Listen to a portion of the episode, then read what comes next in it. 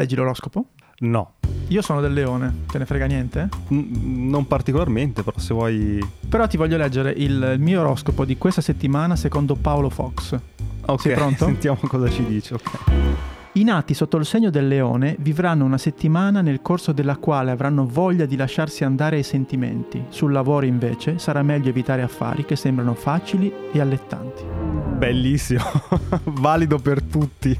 Cioè va bene per chiunque? Chiunque, esatto. Però tutto questo, perché ti ho detto Paolo Fox? Perché Sì. voglio leggertene invece un altro, di un'altra altro persona, oroscopo, che ha ok. tutto un altro approccio, ok? Mhm. Ed è la persona di cui ti vorrei parlare. Eccolo qua. L'obiettivo di questo oroscopo è stimolare la tua immaginazione come nessun altro nella tua vita riesce a fare. Hai bisogno che un'influenza come me, al di fuori della tua cerchia ristretta, ti somministri shock amichevoli e giocosi per scuoterti dalle tue abitudini mentali.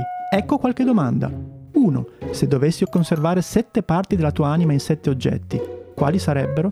2. Se potessi cambiare una cosa del tuo passato, quale sarebbe? 3. Se fossi un personaggio di una favola o di un film, chi saresti? E avanti così fino a 7. Ok? Quindi, come vedi, un oroscopo totalmente diverso. Tutt'altra cosa. E il tizio che lo scrive è l'astrologo più famoso del mondo, che è Rob Bresney. E ha una storia particolarissima che adesso voglio raccontarti. Ok, sentiamolo, non lo conosco. Aspetta, sigla. quindi- La roba sigla mi aveva sempre fatto cagare. Anni 70, North Carolina, ci sei? Mhm. Benissimo. Allora, Bresni è un ragazzo, vuole fare l'artista, è lì con la sua ragazza in un ristorante, va in bagno a sistemarsi i capelli, a fare la pipì e a un certo punto legge sul muro questa scritta. Sai benissimo che non diventerai mai l'artista che eri destinato a essere fino a quando non verrai a vivere a Santa Cruz. Ok, e di solito ci sono i numeri di telefono, chiama per... Invece, E invece lui trova questa questa cosa illuminante. Esatto, anni Che bagni 70, frequenta? Non lo so. Comunque, diciamo, lui ha un sogno, vuole fare il rocker, Mhm. vuole diventare una rockstar. Per cui cosa fa? Convince la ragazza, prende il classico autobus Greyhound, è presente quelli no? Sì, Eh, sì, sì. americani, attraversa tutto quanto e arriva a Santa Cruz. Cioè, scusami, lui segue quello che ha letto nel cesso e si trasferisce Esatto, nella città indicata da quella scritta. sì. E lì, povero in canna, vivono in un seminterrato di una vecchia, sono poverissimi, lui spesso non mangia perché non ha soldi.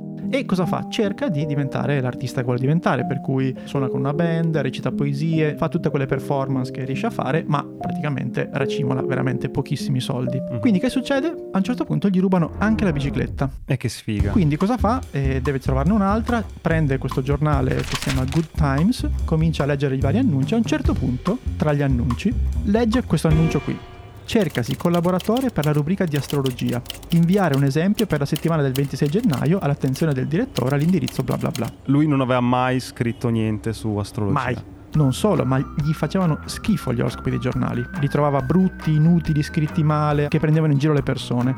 Però c'era un però, cioè che la pancia brontolava, cioè lui aveva bisogno di soldi, aveva fame. Quindi qui che succede? Succede che lui decide di partecipare. Ci questa- provo. Quindi è lì che sbatte, cerca di capire come scrivere sto oroscopo, lui non sa niente di sta roba. E dice butto frasi a caso come fanno un po' tutti. No. Anzi, fa proprio l'opposto, perché Ah. lui dice: Cosa voglio fare nella vita? Voglio essere un poeta, un artista, un rocker, voglio no, raccontare la mia arte. E quindi cosa farò? Userò questi oroscopi per diventare un poeta, cioè sarò un poeta sotto mentite spoglie. E quindi comincia a pensare di affrontare questa cosa in questa maniera. Perché lui capisce che quando fa i reading, le poesie alla gente non piacciono, sono troppo deprimenti, no? Sono. Ok. Però contemporaneamente cosa fa? Decide di unire poesia, umorismo e chiamiamoli regni invisibili, cioè questa sua spinta che ha nell'andare no, eh, oltre. Dice anche Ok. l'oroscopo può essere uno spazio in cui hai una platea, un pubblico molto ampio. Esattamente. Mi inserisco lì dentro con la poesia sotto forma di oroscopo. Può Ok. succedere qualsiasi cosa. che è un ragionamento complesso, diciamo. Però cosa fa lui a questo punto? Ristudia i suoi poeti e ne trova due che gli piacciono particolarmente. Uno è William Blake e da lui prende la parte di esplorazione di questi mondi fantastici. Ok. E poi ce n'è un altro che si chiama William Carlos Williams, dal quale prende invece la forza delle descrizioni del reale, del concreto, e capisce Mm. che se vuole fare questa cosa deve mettere insieme queste due cose qua. E quindi scrive il suo primo oroscopo e ci mette 43 ore. Mi. Che succede? Manda al Good Time e Beh, lo prenderanno. per due motivi. Il primo è che scrive molto bene e il secondo è che era l'unico candidato che si è presentato. E qui diciamo, lui comincia la sua carriera di astrologo. Quindi lui comincia questa rubrica nel 78 e lui per 15 anni scrive per Good Times e per un altro paio di giornali locali. Quindi ancora un lavoretto, diciamo. Poi arriva al 91-92, siamo durante la guerra del Golfo, Mhm. e fa una cosa particolare, cioè comincia a scrivere nell'oroscopo delle cose contro l'imperialismo americano, no? Quindi Ah, comincia a far entrare la politica all'interno delle dentro sue... l'oroscopo. Pazzesca sta roba. E questa cosa qui fa sì che varie testate lo notino e lui passa da 2-3 giornali nel- in quegli anni lì a 32, quindi 32 giornali lo pubblicano, quindi comincia a diventare no, molto, molto importante. Cioè, finalmente dopo tanti anni fa il botto. Esatto. Gli altri astrologi ce l'hanno a morte con lui, perché pensano che A non faccia il lavoro dell'astrologo e B chiaramente comincia ad avere un successo no, molto più alto rispetto agli altri.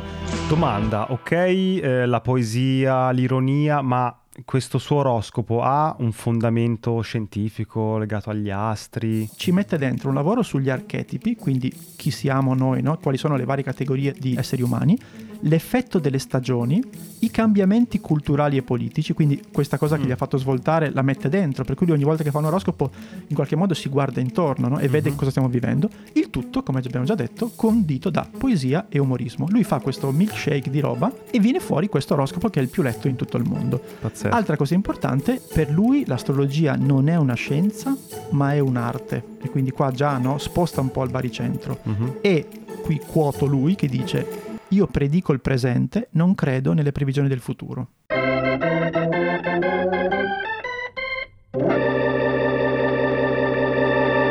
Fine.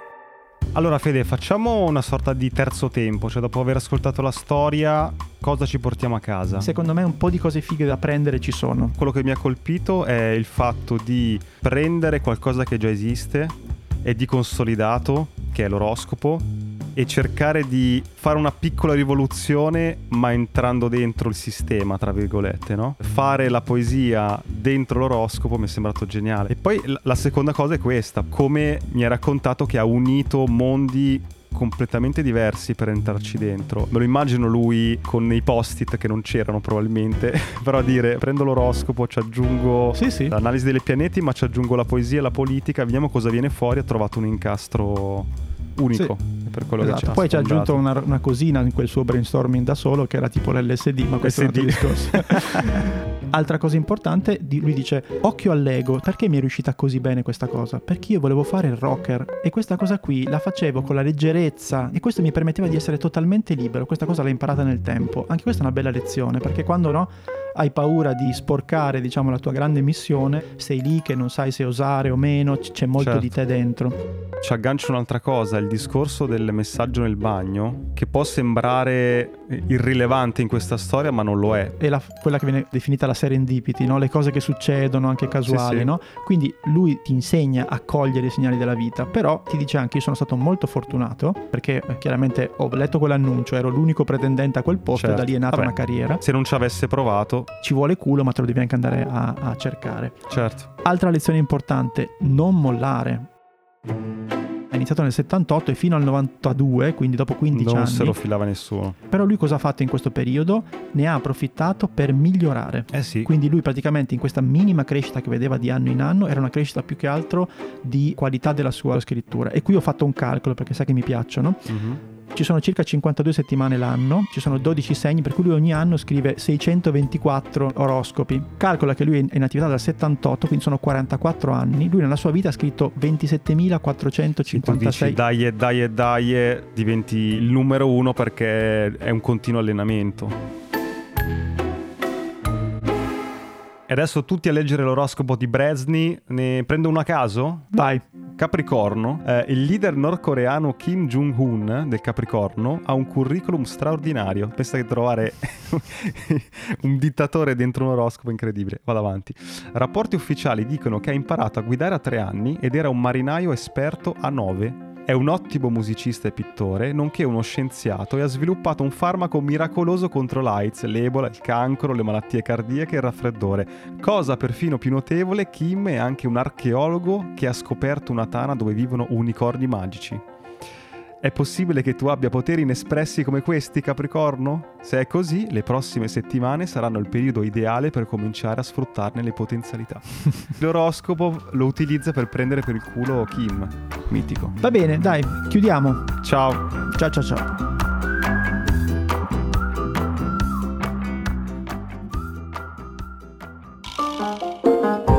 La puntata è finita e adesso cosa puoi fare? Beh, due cose. Uno, iscriverti ai nostri appunti. Trovi il link in descrizione per ricevere la nostra newsletter con tutti i link di cui abbiamo parlato, belli ordinati, così puoi leggerli in tranquillità e approfondirli. E due, puoi fare un giro sul nostro canale di Buy Me a Coffee. Se vuoi sostenere il nostro podcast trovi tante modalità, dall'abbonamento alla donazione one shot, agli extra. Quindi clicca il link, valuta se c'è qualcosa che ti interessa e intanto grazie per il tuo supporto.